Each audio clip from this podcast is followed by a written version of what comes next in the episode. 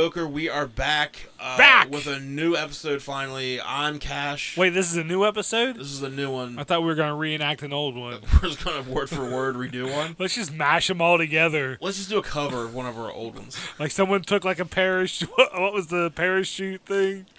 The the fan. What? I don't know. Wasn't the What are you talking about? jetpack. Oh, Someone's yeah. gonna take a jetpack to a German farm and Oh, stuff yeah, someone so- else in a tree. Uh, the Sorry. I'm, we're already So off we're just gonna, we're just gonna remix all of our episodes Yeah. in one big thing. That'd be Dude, of everyone eats a dick. That'll be the middle aged mediocre uh, movie. Could that be our slogan? Middle aged mediocre. Everyone eats a dick. Yeah, I like it. Cool. Yeah, and then like our other one, of course, is the worst thing you can be in life is middle aged Yeah. mediocre. Well, this has been a good episode. Yeah, so we'll see you guys next week. that was that was it, guys. Hope you enjoyed episode twenty six. No, this is episode twenty six though, and we are back. Uh, we took we took a few weeks off Yeah. because the the the world's collapsing, Yeah. and we just did not feel like this was a great time for two white guys to be out here talking about some shit. That just So- does it. Yeah. So we sat back, we listened, we observed, we waited, and we feel like we can bring a story here. Uh, didn't want to do one about murder. Yeah. There, there is apparently a couple people that got murdered in this, but that's not like the big. That's not the center of the story. So instead, this is a story that It's like a side quest. The murders. right, Okay. yeah, it happened off camera. Yeah. Yeah, so you just hear about it later. Hotel. Here, tell. Uh, so yeah, we'll get into it here in a minute, but I think we've been off for three weeks, something like that, close to close to a month now. So what's been? Uh, you everything's still been in quarantine technically, Yeah. so everything's starting to open up back around here, but still haven't done a comedy show. I'm guess. I'm, s- No, I don't know if I'll. I've been guys. Guys uh, approached me about doing shows in Akron. That's where I was booked before everything happened. But I just, with everything in the world and just my personal life, Yeah. it's just like, I don't know. I was not- thinking about. I don't have a uh, lot of the comedy. Or I, I'm still like you know good humored, you know, but just to like be on stage and like try to like like jump into that persona for 20 minutes Right. or whatever. I don't know. People need to laugh, man. I know. Yeah, Well, they don't need to be seeing me then, You can- because I'm just gonna bring them down. you can bring the funny. I thought about this the other day about stand-up comedy, and this is not um, in any way, shape, or form a new thought. Uh huh. but I just was. It's the only, like I was thinking about the comedians that are just offensive to to be offensive, Yeah.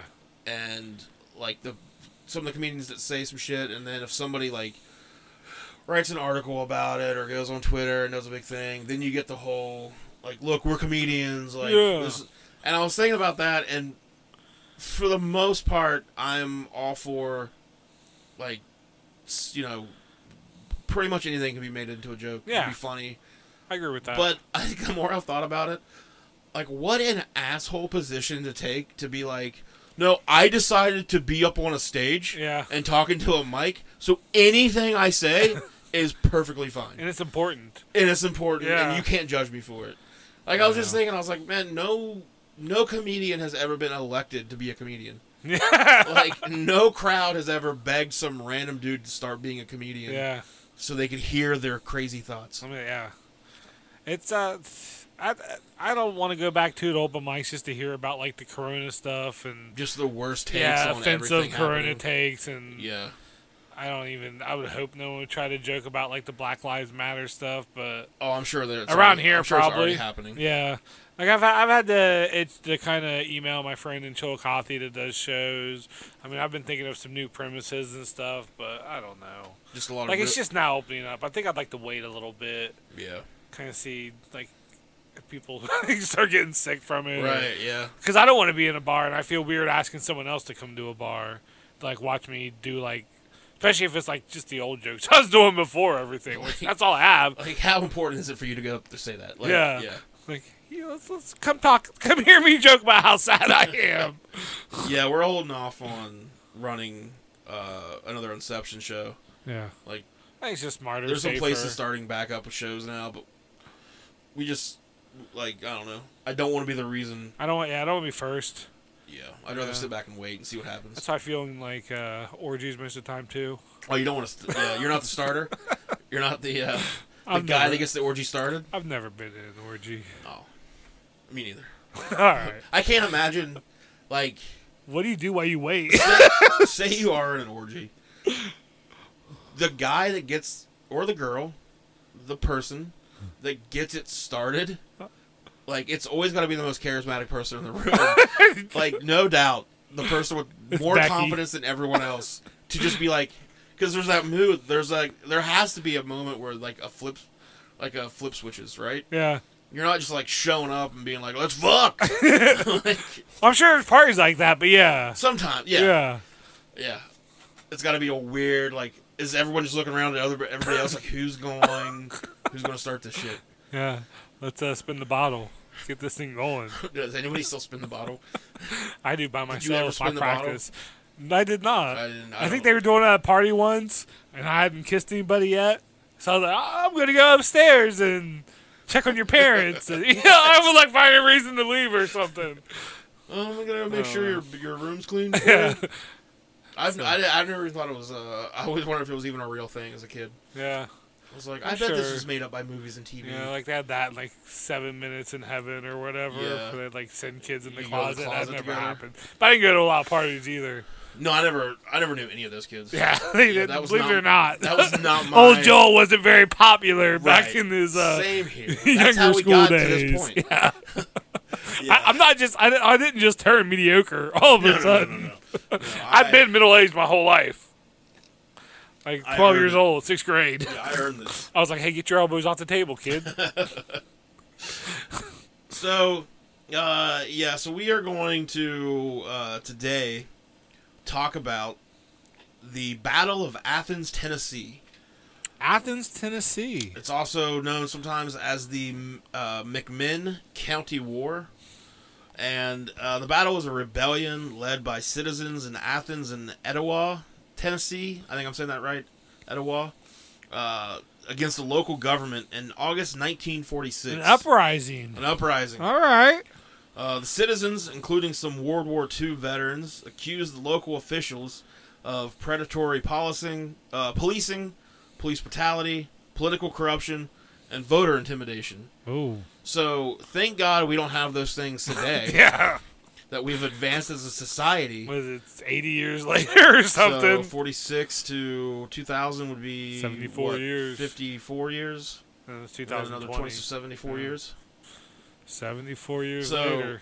Yeah, so uh, I kind of told you before we started recording that what's what was an interesting thing to me about this story that we're going to get into is so it's all about um, just a group of citizens with, like it says, some World War II vets Uh-huh. involved, but it's mo- it's just all about some citizens being like, WW2. like, hey, we're fucking sick of this shit.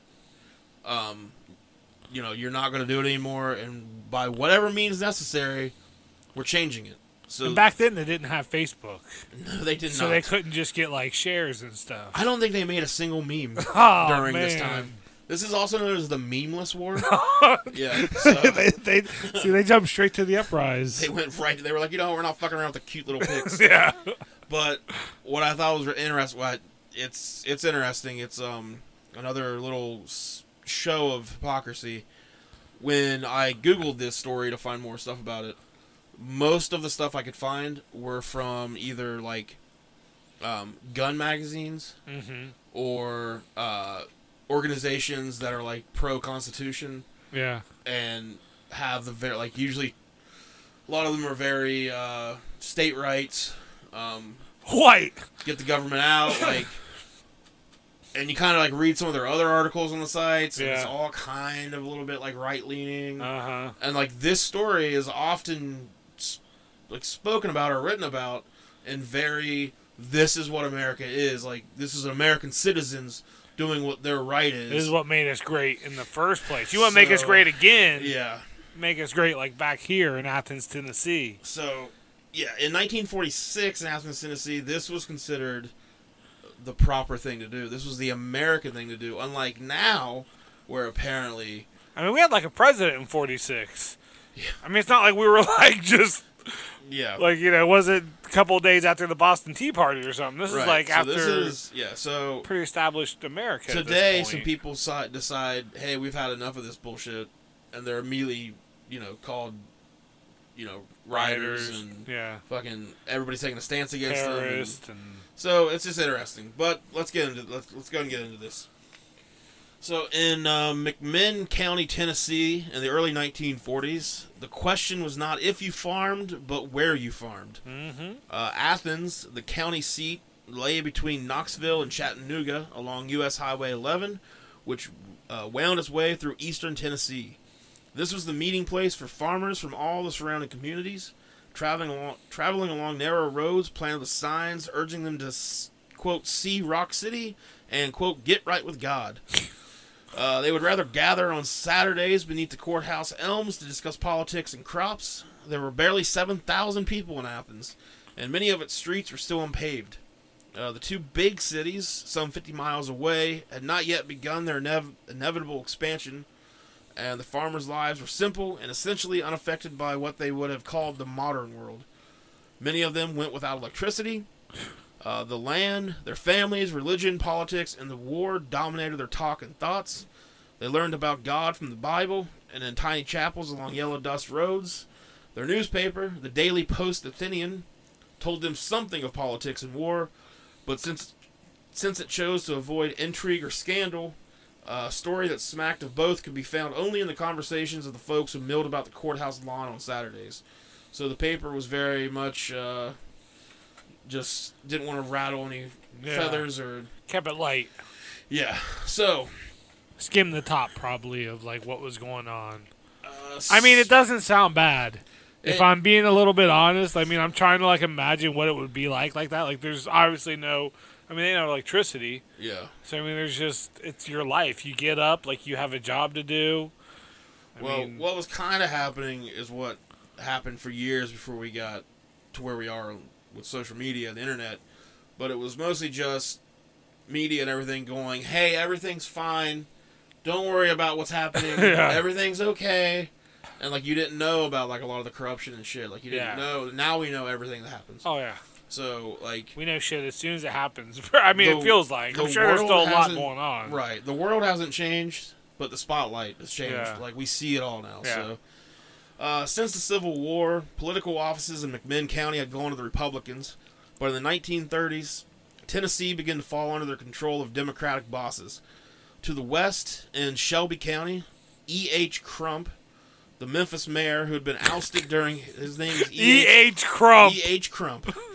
Uh, there's some good names coming up in That's- this story. That's a really good name. Uh, he had been ousted during his term. it's actually Ernest Hemingway, Ernest Hemingway. but he didn't want to sound like no hippie. I just love that this guy. I love that like the main villain in this kind of is Crump. Crump. And yeah. now we have Trump. Oh So my if you god. got if you got Rump in your name, you can get the fuck out. Uh, he was ousted during his term for failing to enforce prohibition. Uh, he Crump did?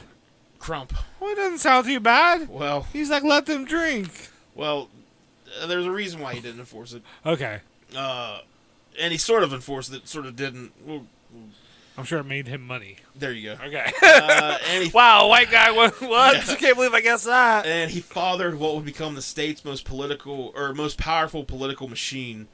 Uh, Crump eventually controlled most of Tennessee, Crump. along with, I'm gonna laugh along with the governor's every time you office and a United States senator. Uh, in eastern Tennessee, local and regional machines developed, which, lacking the sophistication and power of a Crump, relied on intimidation and violence to control their constituents. Crump sounds like somebody like that. So here's a little bit about uh, Crump's uh, how his his political machine.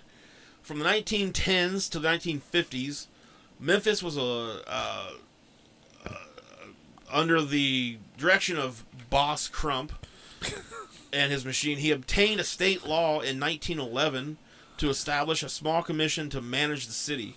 Uh, the city retained a form of commission government until 1967, but Crump was in Wow. full control at all times. He used all the familiar techniques of the big city boss ballot ma- uh, manipulation, patronage for friends, and frustrating bureaucratic obstacles for the opposition. Crump built a complex alliance with established power figures at the local, state, and national levels. He ensured that dissidents had little or no voice. At the center of his network was Cotton Row, the business arist- uh, aristocracy that dominated the big cotton industry. Second, he included the modernizers, which were business-oriented progressives. Mount up. Who were no, those those are the regulators. Oh, regulators. who were uh, most concerned with upgrading the city's waterfront, parks, highways, and skyscrapers, as well as a moderately good school system. So that's good, yeah. right? Like, that all sounds good. Yeah. Uh, This Crump guy, maybe he's not so bad. working class whites got their share of jobs, but labor unions were of marginal influence. Roger Biles argues that the political system was virtually unchanged from 1910 into the 1950s and 60s, thanks to Crump's wire pulling. Uh, Crump was the leading Tennessee supporter of uh, Franklin Del- Delano Roosevelt and the New Deal. In return, the city received so much relief programs, which provided jobs for the unemployed, as selected by machine lieutenants. The city also got major federal building projects, uh, which helped fund the business community. Crump incorporated the black leadership in his outer circle, dispensing patronage in return for, or another way to say that, he basically bought the black vote. Yeah. Um, Memphis was one of the largest southern cities in which blacks could vote, but segregation was as rigid as anywhere. So a lot of that sounds like the providing jobs and all that, like it's all good Yeah. in one way, but But that's was- that's probably the part that the newspaper would report on I mean, it was- that you were talking about. So there's like more stuff done- underneath it. it was all done to favor what Crump wanted done. Yeah. Otherwise, like there was always a catch twenty two to all. Like, He didn't just do something. I mean, the, the New. Deal that Roosevelt put in in the South. Uh-huh. Like, there's a whole. I mean, it could be a whole episode of talking about the New Deal, like the pros and the cons of it. I mean, it's there's a shitload. I don't remember anything about the New Deal. Like that sounds familiar from school. I'm like, yeah, I remember yeah, not trying to learn about that. Uh, so just a quick little bullet points here about Crump. Uh, he was a strong supporter of fire service, and for many years, the Memphis Fire Department was considered one of the best in the country, and it still has a high reputation. He believed that separate operations for each municipal municipal ugh, I can't say that word municipal utility were inherently inefficient, and combined them. In the early 21st century, Memphis Light, Gas, and Water, one of the largest combined uh, utilities in the United States. So, like, I know that's got to be shitty because you have one place. Like that's how it is around here. We got Mon Power, Yeah, and like you have one choice for your electric. yeah. You can't all. do. You can't like shop around for cheaper Yeah. electric. Uh, So you kind of create a monopoly. yeah. Crump thought that cities should not be too noisy. Memphis had strong noise ordinances that are are more aggressively enforced than those of other jurisdictions. He was an early supporter of requiring automobile automobile safety inspections. All of uh, Memphis registered, which I am super against inspections because Yeah. it's just fucking bullshit. Yeah. Uh, uh, cr- And and who's then, inspecting the roads? yeah, Like, like, they're we- inspecting our cars. Like who's out there Right. like inspecting these roads? and then I mean, you so you, you're forced to get an inspection, and then you're basically at the will of like an auto shop, like a yeah, the you know the place doing it, so they can basically say. Uh, it's gonna be four thousand dollars to fix these things. yeah. Now I'm putting a sticker on your car, you so it's have even to- more. Yeah, and you have to pay for those because that's the only way you can get your inspection sticker, Yeah. or you have to turn around and pay fines. And it's all Crump's fault. It's all Crump's fault. God damn it, Crump! I just wanted to say that. His association with Georgia Tann um, is kind of the least flattering part of his legacy. Uh, Georgia Tann enjoyed Crump's powerful protection of Memphis as she illegally placed babies in adoptive homes, and the babies were often stolen. Ah, Yeah. So uh, he. I was on board till stolen babies. Okay. and uh, I don't know. As of January 2007, um, because of that Georgia Tann, uh, certificates for birth certificates for adoptees are sealed. So like it's kind of harder to see, like, if that's all on the up and up. And, Imagine finding out you're stolen. yeah. Like they're like, no, no, I'm right here. like did no, 20 when you years were a ago. baby. Uh, so anyways, uh, so Crump, so anyways, Crump's power has set the scene for what's going to happen here. Uh, in 1936, the, s- the system descended upon McMinn County in the person of one Paul Cantrell, the hand-chosen Democratic candidate for sheriff that Crump chose. Uh, Cantrell, who came from a family of money and influence in nearby Etowah, I'm definitely saying that wrong. uh, tied his campaign closely to the popularity of the Roosevelt administration and rode FDR's coattail, coattails to victory over his Republican component. Uh, fraud was suspected. To this day, many Athens citizens firmly believe that ballot boxes were swapped, but there was no proof. Over the following months and years, however, those who questioned the election would see their suspicions vindicated. The laws of Tennessee provided an opportunity for the uh, unscrupulous to prosper. The sheriff, this is fucked up. The sheriff and his deputies received a fee for every person they booked, incarcerated, and released. So Man, the- I feel that. you know how that is. Jesus. Yeah, that still happens in a lot of Ohio, Yeah. a lot of small little Ohio towns. Yeah. and I'm sure everywhere in the It's country. incentive to. Oh. Uh, so the more transactions or the more like human interactions and Uh-huh. pull over or, you know, all that shit, the more money they would get. Uh, a voucher signed by the sheriff was all that was needed to collect the money from the courthouse. Deputies routinely boarded buses passing through and dragged uh, sleepy-eyed passengers to the jail to pay their sixteen dollar and fifty cent fine for drunkenness, whether they were guilty or not. So they would be thrown in jail Because there's prohibition going on. Yeah. So you couldn't. Yeah. That's insane. Um, arrests ran as high as 115 per weekend. Oh my god. Just constantly arresting people, and then the sheriff would sign off, and they'd have to pay for the to get out. Uh, Imagine just how busy their courts. Uh, that's like It's probably- 460 people a month. Yeah, because I mean, well, there, there really wouldn't be need to be much need for a court. It would Yeah, just like, hey, you're yeah. guilty, pay this, Pay this, or we're not going to get let out. you go. Yeah. Yeah. Uh, oh man. The fee system was profitable, uh, but record keeping was required, and the money could be traced at least. It was less troublesome to collect. So that kind. So like, imagine how much worse it could have been if they didn't. If they, they Yeah. didn't have to How much keep- money you got on you? Well, if they, They didn't have to keep better all. records though, Yeah. like they could have been doing, but they were. They did have to kind of keep a record of what they were doing. So since that was kind of putting a damper on the money they could make, it was easier for them to uh, collect kickbacks for allowing roadhouses to operate and Yeah. sell booze. And then the cooperative owners would point out the influential patrons so they wouldn't be bothered. And then everybody else was subject to shakedowns. So prostitution, liquor, and gambling grew so prevalent that it became common knowledge in Tennessee that Athens was just a wide open place. Yeah. But if you had a little bit of money and you had a little bit of influence, you could just be fine. You could do whatever you wanted. Uh, encouraged by his initial success, Cantrell began what would, began what would become a ten-year reign as the king of McMinn politics. In subsequent elections, ballot boxes were collected from the precincts, and the results uh, tabulated in secret at the McMinn County Jail in Athens County. That that's probably for the public's best. That it's done That's just secret. to make sure things are done Yeah. correctly. It's in a police station. Yeah, you hippie. or it's, in a county jail. I've said hippie like three times now. Uh, opposition poll watchers were labeled as troublemakers and ejected from the precinct houses. Ugh.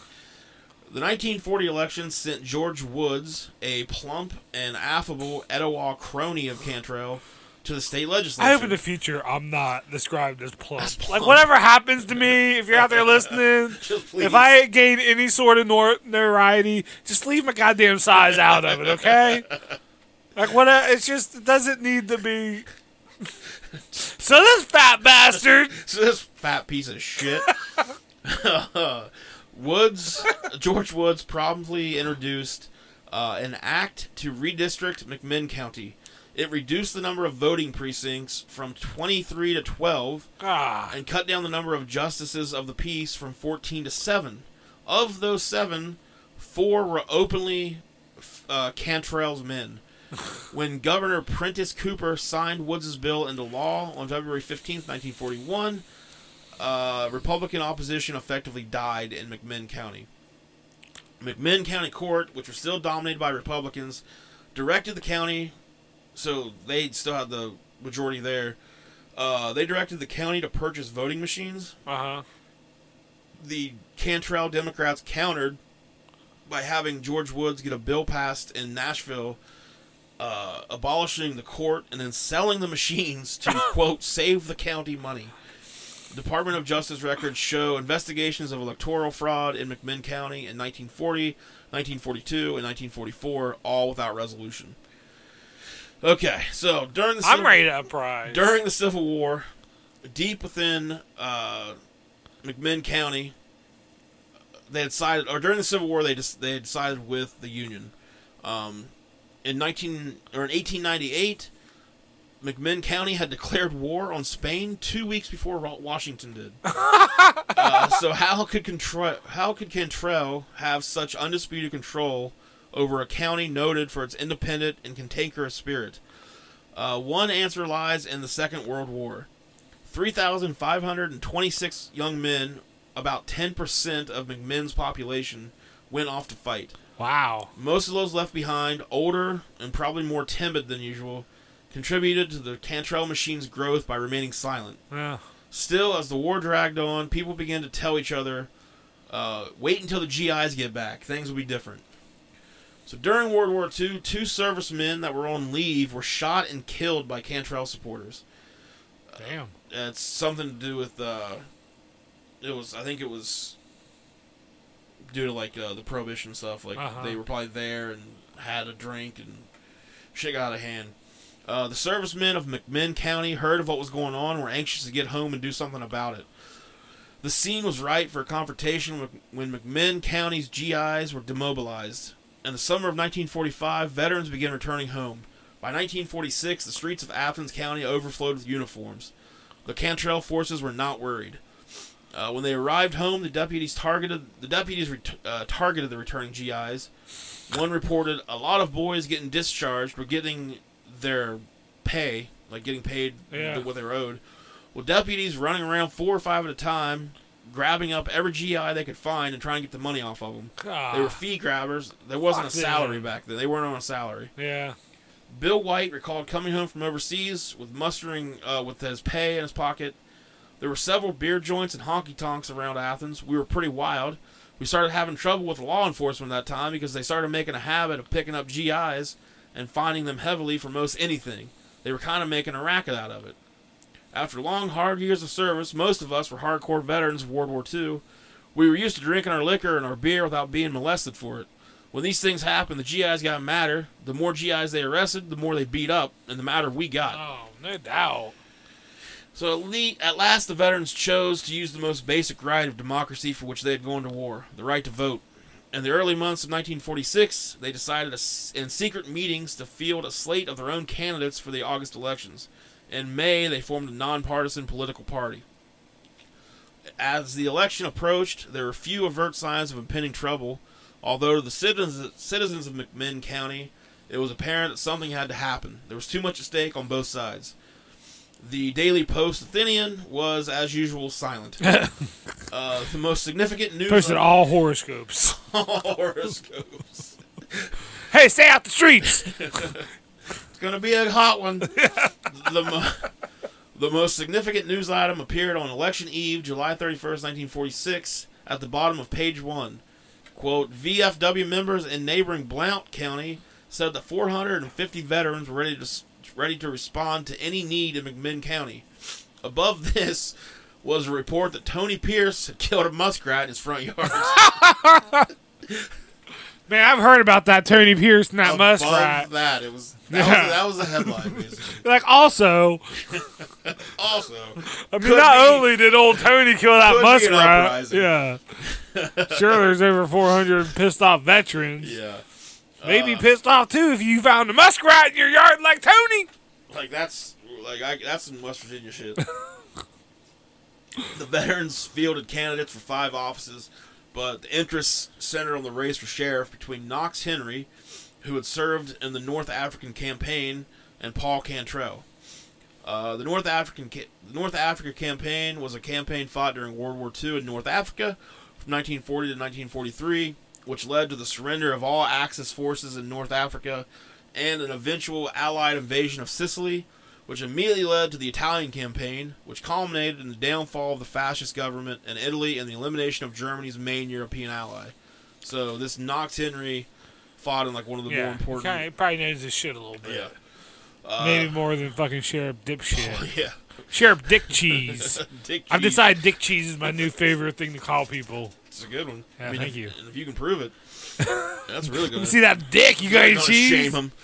Since the 1936 election, Cantrell had gone on to the legislature as state senator and installed Pat Mansfield as sheriff of McMinn County, and Mansfield had done very nicely for himself during his term of office. His four years of sheriff had netted him an estimated $104,000. In the 40s. So 1946, I don't know how much that would have been, but uh, but now in 1946, Cantrell was back and running for sheriff, and Mansfield was running for state senator.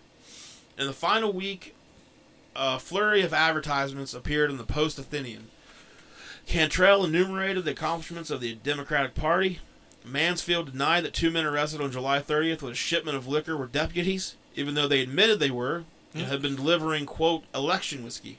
So like that was a thing back in the day during Prohibition. You would get a vote by hey if you if you come in and you vote for us here's some whiskey. Oh, So nice. that was like a yeah Okay. that was a little bit of a scam or gimmick that would be going on back then. Uh, downtown merchants announced that all stores would be closed on election day to give employees a chance to vote. Although this had not been necessary in previous elections, uh, Cantrell warned that the veterans had printed sample ballots with the intention of stuffing ballot boxes. The veterans offered a $1,000 reward for verifiable information about election fraud and repeated a slogan that for weeks had sounded again and again, had sounded off again and again from their car mounted loudspeakers. Your vote will be counted as cast. Two days before the election, the GIs ran an advertisement in the Post Athenian. Quote, These young men fought and won a war for good government. They know what it takes and what it means to have a clean government. And they are energetic enough, honest enough, and intelligent enough to give us good, clean government.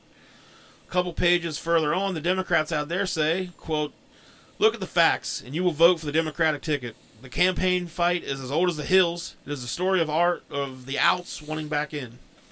So basically, fuck those guys that left and went to fight in the war. Uh, the next day, the paper reported that veterans from Blount County, Blount County, had offered to come help watch the polls. Mansfield began building an army of his own. "Quote: It has, or it has come to my attention," he announced, "that certain elements intend to create a disturbance at and around the polls, in order to see that law and order is maintained. Maintained, I will have several hundred deputies patrolling the county." He hired all of them from outside the county, some from out of the state. They would crowd. Uh, they would crowd inside every voting precinct, and they would be armed. I'm surprised he didn't announce that he was just gonna read everybody's mind for their vote.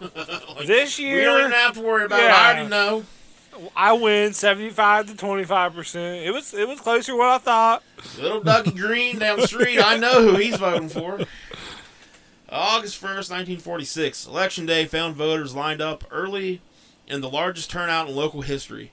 Joining, joining them were some 300 of Sheriff Mansfield's special deputies. His special deputies. Special. Trouble began early. That's like what you call like your four year old son. You're like, who's, who's my little special Who's my little special deputy? deputy? Huh? me, I am me, that Bang, bang, pew. Uh, 9:30 a.m. Walter Ellis. uh, Walter Ellis. You keep slipping into like this I know. like accent I know because I've read the story like five times and there's so much Southern names. Uh, a legally appointed GI. I feel like you're narrating the episode of Dukes of Hazards. Those some good old boys.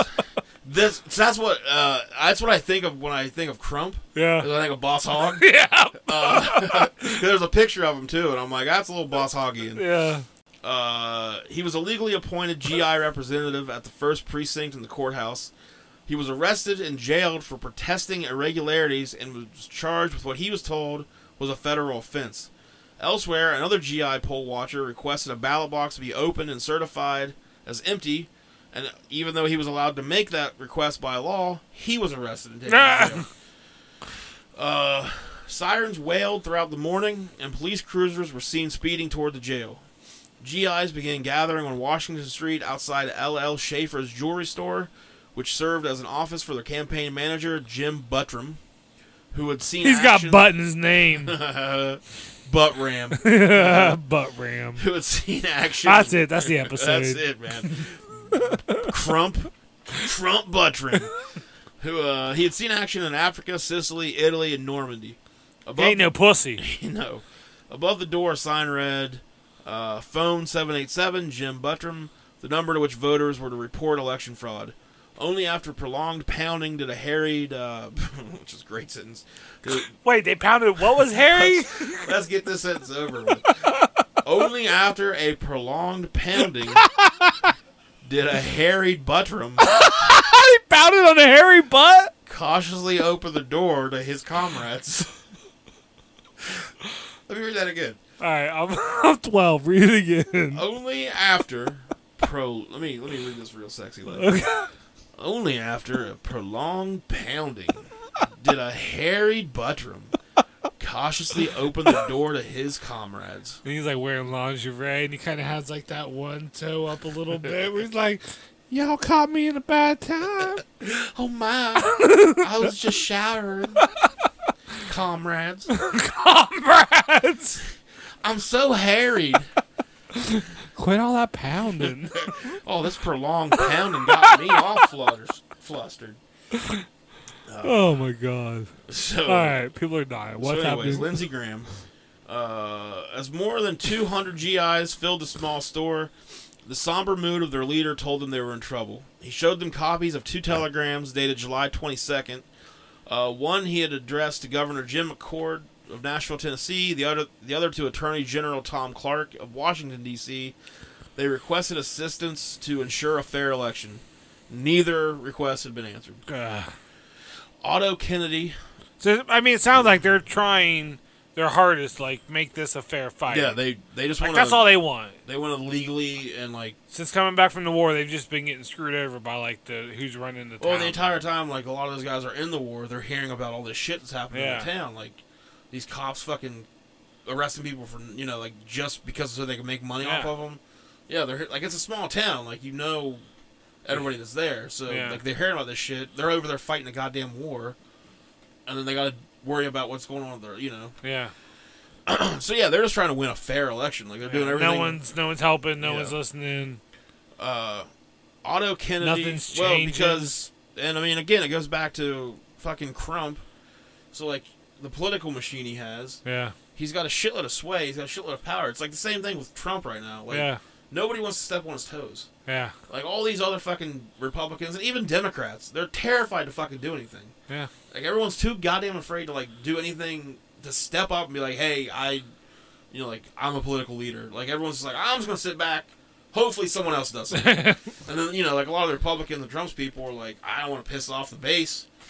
So it's kind of like you got No one wants to step up to the bully. you just got that same thing here. Like those the people that they requested assistance from, they, they don't want to they don't want to offer the help. Shit goes sideways, and then Then yeah, Trump and his people Cantrell win, and then it's gonna. they're the gonna- assholes that tried to help Yep. fight against them. So you know, uh, so Otto Kennedy, who was not an ex GI himself but a political advisor to the veterans, entered the office and announced that Cantrell had posted armed guards at each precinct. They all knew that this move was in preparation for the 4 p.m. poll closings when the ballot boxes would be moved to the jail for accounting. Uh, a small group of the veterans demanded an armed mobilization and called for a leader. Uh, Buttram declined. so did Otto Kennedy, but he did offer um, the back of his garage and tire shop across the street to be a meeting hall. The group crossed the street, held a meeting, and agreed that those who did not have weapons should go get them and return as quickly as possible. By 3 p.m., most were back at the garage and most were armed. Wow. At about this time, Tom Gillespie, an elderly black farmer from Union Road, stepped inside the 11th Precinct's polling place in the Athens Waterworks on Jackson Street. Now, this guy's name, it's Wendy Wise. W I N D Y. Windy. It's a guy. It's a guy. He's he's windy. He's Windy very Wise. breezy. Yeah. Like who the fuck names anybody? Windy? That sounds like a weatherman. I don't know if it's his- like I don't know if that was just his nickname and that's what they use, but Maybe his name was Wendell, and they called him Wendy. So he was a Cantrell guard. He told Gillespie, I'm not going to say the first word, it's that one. Yeah. You can't vote here. When uh, Tom Gillespie protested, Wise struck him with brass knuckles. Fuck that guy. Gillespie dropped his ballot and ran for the door. Wise pulled a pistol and shot him in the back as he reached the sidewalk. Jesus. For trying to vote. So, I mean, good thing times have changed. Yeah. Uh, the first shot of the day brought crowds streaming up Jackson from the courthouse.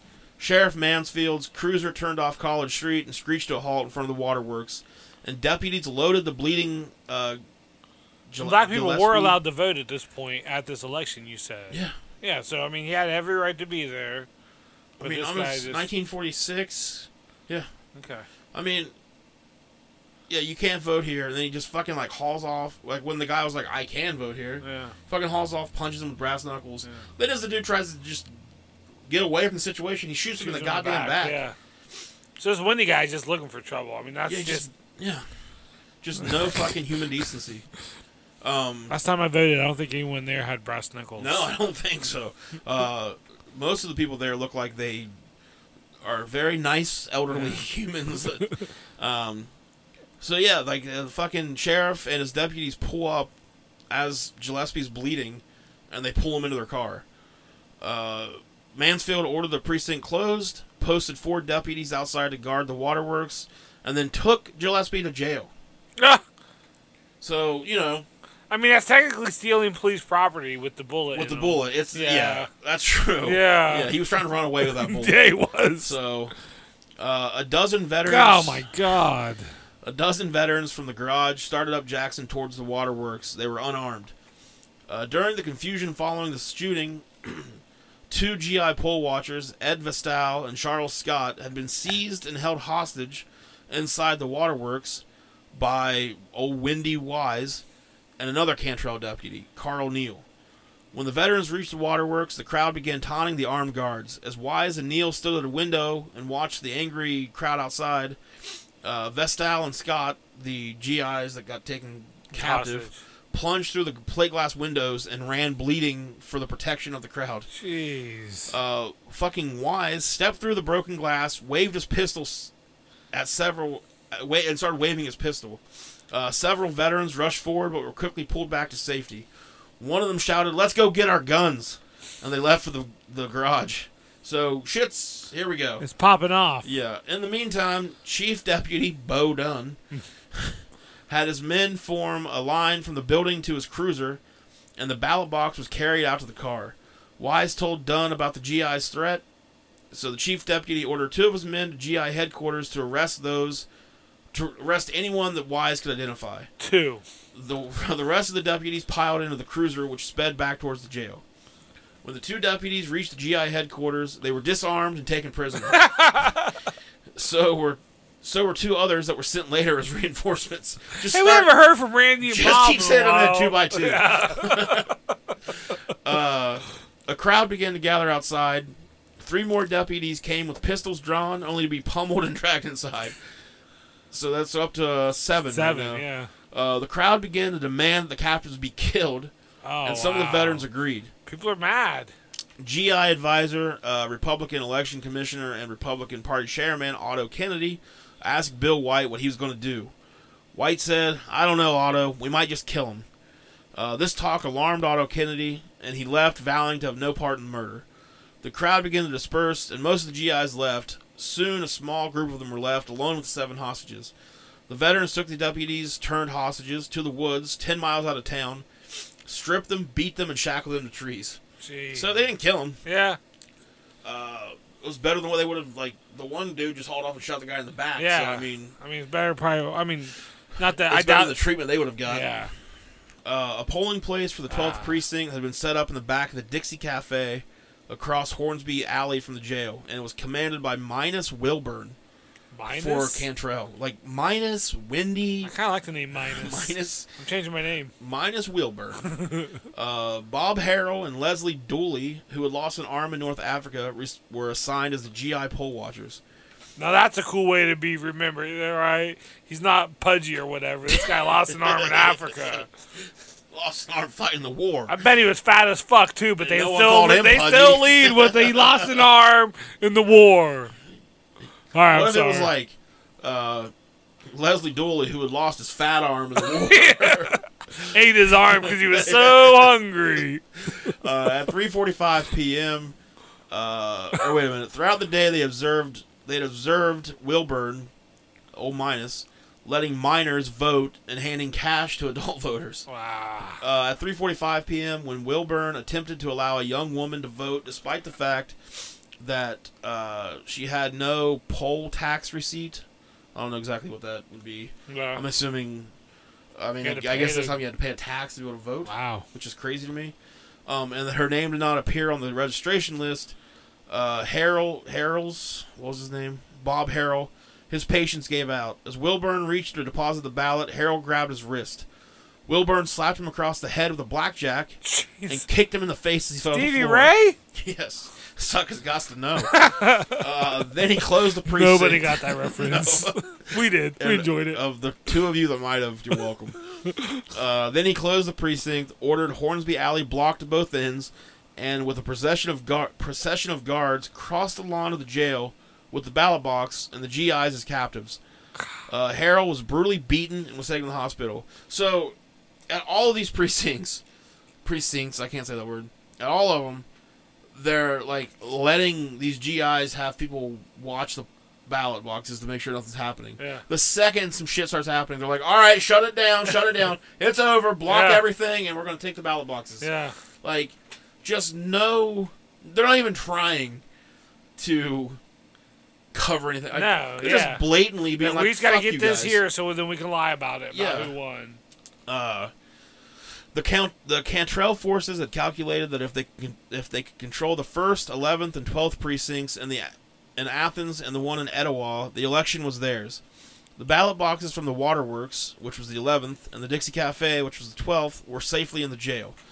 The voting place for the first precinct uh, was the courthouse, was barricaded by deputies who held four GIs hostage, and Paul Cantrell hel- himself had Etowah under control. So they're thinking they've got this in the bag. Yeah. By 6 p.m., it seemed to be over. GI headquarters was deserted, and unhappy crowds moved quietly along the streets. Another election had been stolen, and nothing could be done about it. Bill White, who had fought in the Pacific while still in his teens and come home an ex sergeant, had gotten angrier as the day wore on. At 2 in the afternoon, he gathered a group of veterans in the garage, saying, You call yourselves GIs, you go over there and fight for three or four years, you come back and you let a bunch of draft dodgers who stayed here where it was safe, and you were making it safe for them, and you let them push you around. If you people don't stop this, and now is the time and the place, you people wouldn't make a pimple on a fighting GI's ass. Get guns. In the early evening, White himself went to get the guns. He sent two GIs to get a truck, and with a few other veterans, maybe a dozen or so, headed for the National Guard Armory. There, he said in a 1969 interview, he broke down the armory doors and took all the rifles, including two Thompson submachine guns, Jesus. and all the ammunition we could carry. Loaded it up on the two ton truck, went back to GI headquarters, and passed out 70 high powered rifles and two bandoliers of ammunition with each one. So by 9 p.m., Paul Cantrell, Pat Mansfield, George Woods, uh, and about 50 deputies were locked inside the jail and going through the ballot boxes. The president or the presence the presence of Mansfield and Woods meant that a majority of the election commission was on hand so the tallies could be certified and validated on the spot. So they're just gonna try to rush this shit through. yeah, they're going to certify their own shit. Yeah. Uh, more deputies were still barricaded in the courthouse, but along the streets none would, none would be seen. If the Cantrell forces had been a bit more wary, they might have spotted some shadows slipping up the embankment directly across the street from the jail. Opinion differs. Opinion differs on exactly how the challenge was issued. White says he was the one to call it out. "Quote: Would you damn bastards bring those damn ballot boxes out here, or we're gonna have to, or we're gonna get set, we're gonna set siege against the jail and blow it down." Moments I'll huff and I'll puff.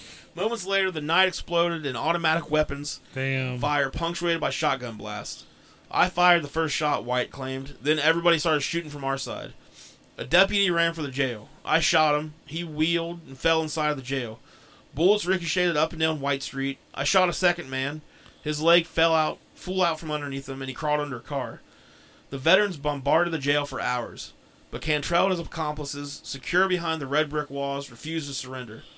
As the uncertain battle dragged past midnight, the GIs began to have some uneasy second thoughts. They knew that they had violated local, state, and federal laws, and if Cantrell was not routed out before his rescuers arrived, they might spend the rest of their lives in prisons. Rumors compounded their fears, because people were starting to say the National Guard was on its way. Yeah. The states, the state troopers were already there, uh, and then people were saying some guy named Birch Biggs and his gang are coming, which apparently Biggs was like another politician that was more ruthless than most. So he he was coming to help. That's what there's a lot of rumors like all these outside forces Yeah. coming in. Uh, if the veterans had known the truth, they would have been less apprehensive. George Woods had telephoned Biggs earlier that night for help. Biggs was not there, but his son, Broughton, took the call. His answer was, "Do you think I'm crazy?" Woods, and then Woods, uh, George Woods, he just left town as soon as he realized shit wasn't coming. Oh yeah. Uh, the veterans were eager to end the battle. Some of them made Molotov cocktails. Others went to the county supply house for dynamite. Jeez. The gasoline bombs proved ineffective, but at 2:30 a.m. the dynamite arrived. At about this time, an ambulance pulled around to the north side of the jail. Assuming it was for the evacuation of the wounded, the veterans let it pass. Two men jumped in, but then, instead of returning to the hospital, the ambulance sped north out of town. The two men that jumped in it were Pat, were Paul Cantrell and Pat Mansfield. Jeez. At 2:48 a.m., the first dynamite was tossed towards the jail. It landed under Bo Dunn's cruiser, and the explosion the explosion flipped the vehicle over on its top, leaving its wheel spinning. Three more bundles of dynamite were thrown almost simultaneously. One landed on the jail porch roof, another under Mansfield's car, and the third struck the jail wall. The explosions rattled windows throughout the town. Leaves fell from the trees. Uh, debris scattered for blocks, and the jailhouse porch jumped off its foundation. The deputies barricaded in the courthouse a block away rushed onto the balcony, eager to surrender. The jail's defenders staggered from the ruined stronghold and handed the, battle, the ballot boxes over to the veterans. With the Cantrell forces conquered, ten years of suppressed rage exploded. The townspeople set upon the captured deputies, and if it wasn't for the GIs, probably would have killed all of them Wow. minus Wilburn, um, who was particularly unpopular, had his throat slashed. A guy named Biscuit Ferris, Wendy? Wendy had a, no minus. Oh, Had- minus. Okay, minus yeah. had his throat slashed. Uh, Biscuit Ferris, who was a prison superintendent, had his jaw shattered by a bullet. And Wendy, your boy, yeah. was kicked and beaten senseless. All right. Joined by a number of their fellows, the GIs cleared the jail of the rioters and locked up the prisoners for the night. At dawn, the veterans slipped from the jail, made their way through the uh, through the what leftovers of the battle, and dispersed into what they hoped to be anon- an anonymity. I can't say that. Anonymity. Anonymous. they didn't want no one to know him. right. Uh, miraculously, there had been no deaths.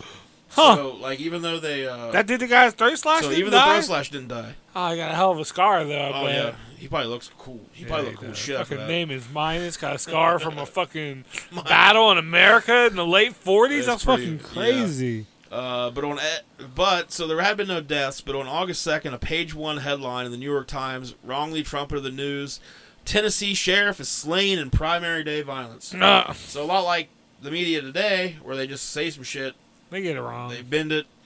Uh, all day long, reporters with cameras and notebooks poured into the town to photograph, question, analyze, and write.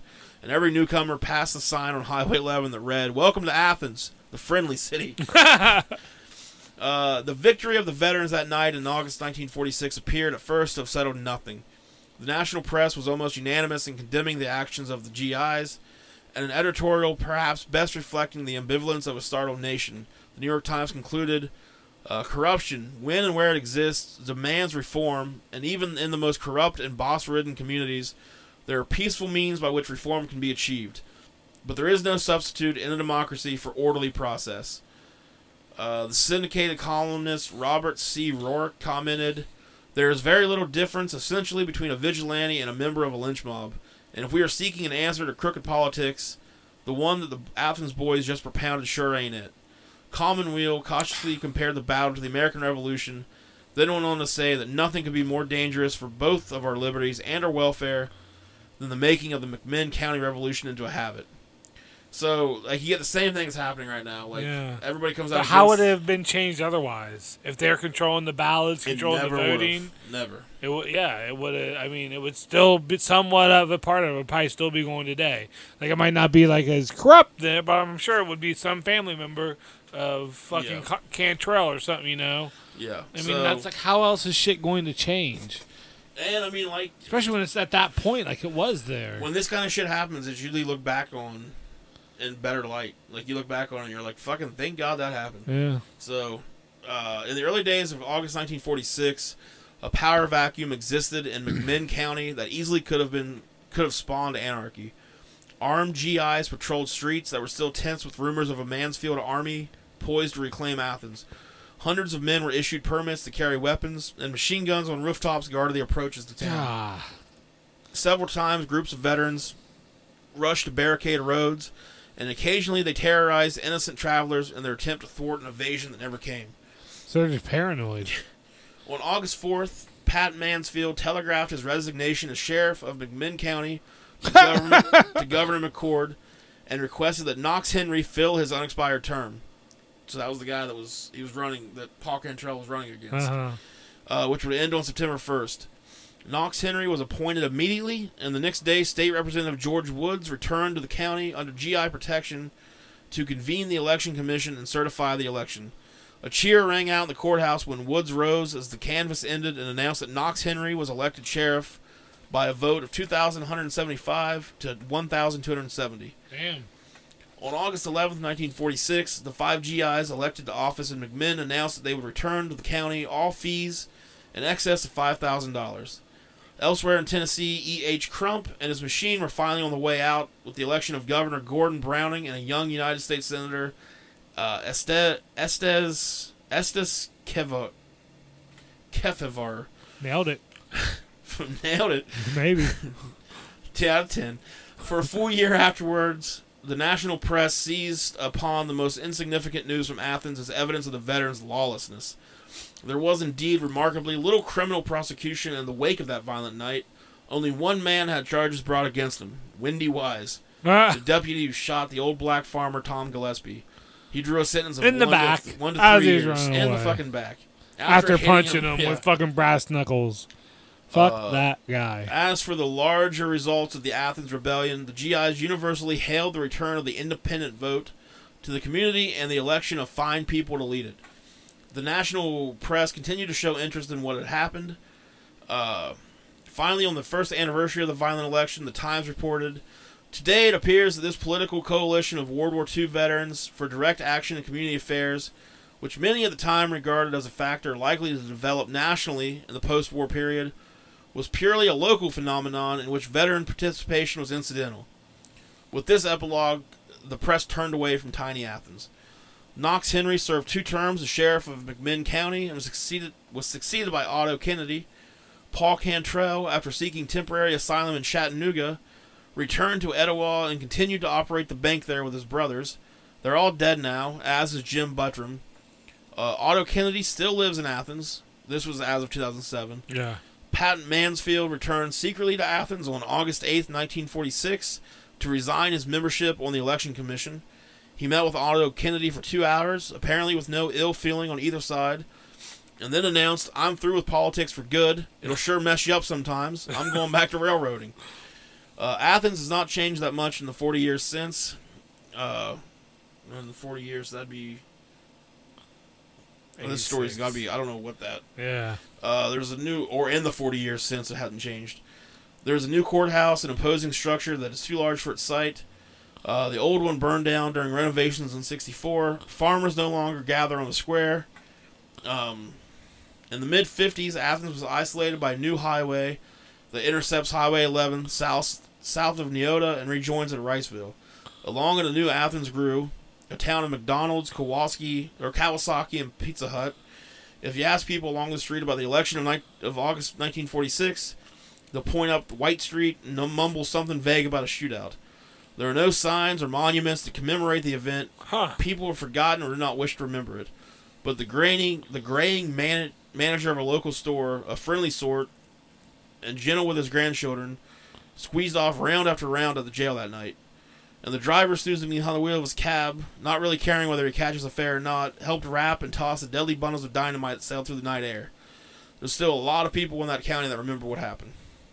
So, I think you need to remember what happened. Like what Yeah. what drove them to do that. yeah. So there's, I mean, I mean, just- and then the GIs even stopped the townspeople from killing them. I mean, it wasn't about just like murder, and for them, they they just wanted a fair Yeah. shake at. And then when it was very fucking obvious that they weren't Yeah. going to get it, and the God, there's just and the Cantrell side was clearly fine with just like shooting people, and Yeah. so doing whatever it took to keep it the status quo. yeah. Yeah. So I mean, you can say what you want about fucking uprisings and protests and riots, but shit doesn't get done any other way. Yeah, they're not gonna. You can give me that vote bullshit all you want, Yeah, Kaepernick tried to kneel, and that didn't. yeah, That just divided everybody that wasn't more. good enough. I mean, this is dividing people more, but at least shit's happening. They're taking down statues. I mean, there people are defunding police. Yeah. You know, I've I've been seeing a lot of stuff where like uh, they're taking money away from the police, giving it to like Black Lives Matters movements, things like that. I mean, there's definitely it's it's had a, an effect. I mean, there's just there's a lot like the police need defunded. Like a lot of that money needs to go to other shit. Like I I work in the social work field Yeah. and it's so underfunded. So they don't need a police Tesla. They do not. Need I see that all the time. We're like, and then they'll be like, "We got it," or like you know, the the police Mustang, or you know, like Yeah, yeah. got it from a drug dealer. There's this like fuck that, sell it and give the money to the city. Police Hummer. Yeah, Yeah, there's just I mean I know like social work is super under, underfunded, so you can't like it's hard to get like schools. the amount of people you need. Schools are I underfunded. mean, start with Teachers are people as their underpaid. kids. You know, I mean, Yeah, how about we fucking educate people? Yeah. Like, why don't we educate people, make better, smarter instead of waiting for them to fuck up and then Yeah, continually fucking them up. quit fucking like uh, the fucking prisons that are Oh basically the more you can the more you can put in, the better. Populations are just just skyrocketing, Yeah. and yeah, it's, So I mean, the world's fucked. I just thought it was interesting that there was a story of back in the you know after World War II, Yeah. a bunch of veterans said, "Hey, fuck you, you're not doing this anymore," and it's today it's looked back on by a lot of I can't believe like there's. I was wondering about that. Like if you went to visit, they would have signs. Or I don't like, know. Make it like a tourist thing. I mean, I would like, maybe with all this stuff going on, the story gets brought up more. Yeah, So, I mean, you know, it's a good story. It's very interesting. our entire the world's history is built on revolutions. yeah, That's just how shit happens. Yeah. Like for everybody that's like, I think everyone got comfortable. I know everyone. No one wants to participate in history. Like Yeah, no one wants yeah. to be living that shit. So it's fine and dandy to read about it.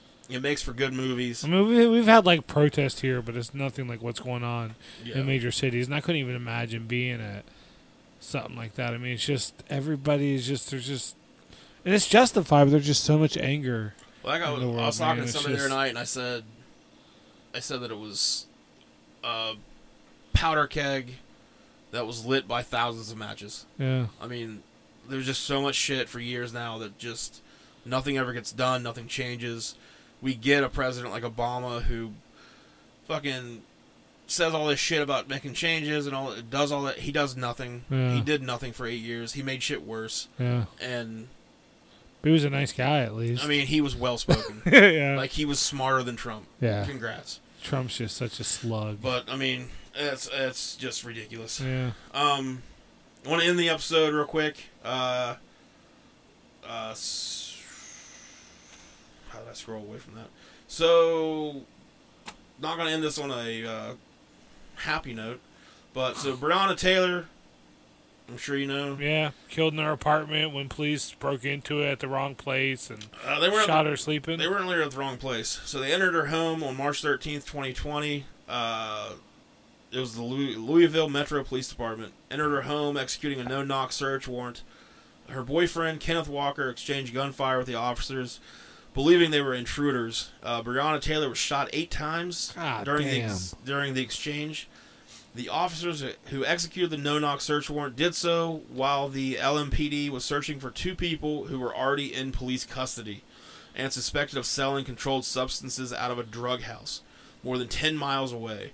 so they were. I mean, they were at the wrong. I mean, how did they even get to her apartment? Then? So, Okay, one of the people, it's all right. One of the people in custody, Jamarcus Glover, had a prior relationship with Taylor. Uh, the warrant included Breonna Taylor's residence because it was suspected of receiving drugs Oh. And because a car registered to Taylor had been seen parked on several occasions in front of Jamarcus Glover's house. No drugs were found in the apartment. So, since she had had a relationship with this guy and had been at his house a couple times, Yeah, the cops just assumed well she must be involved too. just broke in. So, and I, I Didn't have to announce themselves because it was a no knock warrant. right. I And think her boyfriend might. I don't even. This might not be true, so I hate to even say it. Like, fact, if you listen to this, fact check me. But I think her boyfriend was like either involved in drug, like selling drugs, or suspected of it. But Yeah, still, it doesn't yeah. fucking matter. Like none of it And matters. he was arrested, but they let him go. They let him go. Yeah, good. And I just read earlier tonight, Rand Paul, who is got he's shit bag of a human, Uh-huh. but he is putting forth a bill to end no knock searches. good. Uh, but yeah, so Kenneth Walker, the boyfriend, was licensed to carry a firearm and fired first, injuring a law enforcement officer. Again, he thought they were intruders. Yeah. Like you fucking storm in. kick people that have guns, that's what they have guns for. For when people, you know, attack their house. Uh, the police returned fire into the apartment with more than 20 rounds. God. According to a wrongful death lawsuit filed against the police by the Taylor family's attorney, uh, the officers who entered Miss Taylor's home without knocking or announcing themselves allegedly opened fire with a total disregard for the value of human life. The officers, Jonathan Mattingly, an LMPD police sergeant, Brett Hankison, an LMPD plainclothes detective, and Myles Cosgrove, also an LMPD plainclothes detective, were all placed on administrative reassignment pending the outcome of an investigation. Uh, that's a great way to handle being murderers. Uh, nearly three months after Louisville Metro Police, uh, so three months later, um, after they shot her and killed her, none have been arrested or charged, and the department has just now, I think it was today or like maybe yesterday, released the incident report from that night Yeah. and it's almost entirely blank. Uh, the four page report lists the time, date, case number, incident location, and the victim's name, as well as the fact that she was a 26 year old black female. The report redacts Taylor's street number, apartment number, and date of birth, all of which have been widely reported. It lists her injuries as none. Even though she was shot at least eight times and died on her hallway floor, God. yeah. Uh, it lists the charges as, quote, death investigation, LMPD involved, but checks the no box under forced entry, even though the officers used a battering ram to knock in her door. And they had the people in custody. They did, yeah. Yeah.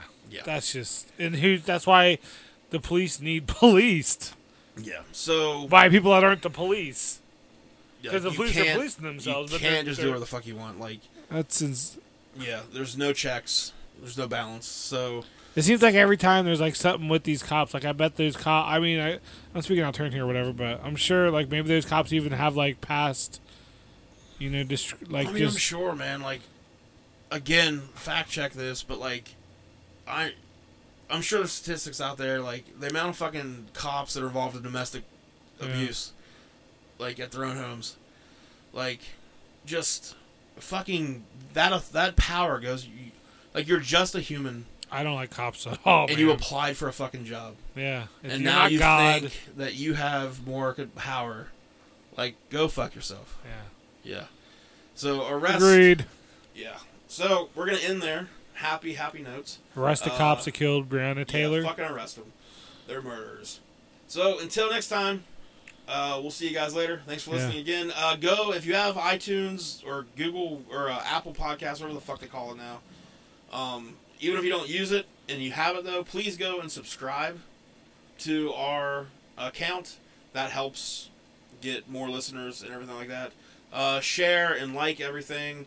Um, leave reviews. Everything. Everything. Everything on the internet, share and like it. Follow us Start on with Twitter, us. Facebook, uh, Instagram, and yeah, uh, we'd love to hear some feedback Yeah. about any of our episodes. Check out the past episodes. Anchor FM. Anchor.fm backslash middle aged. Anchor.fm, yeah.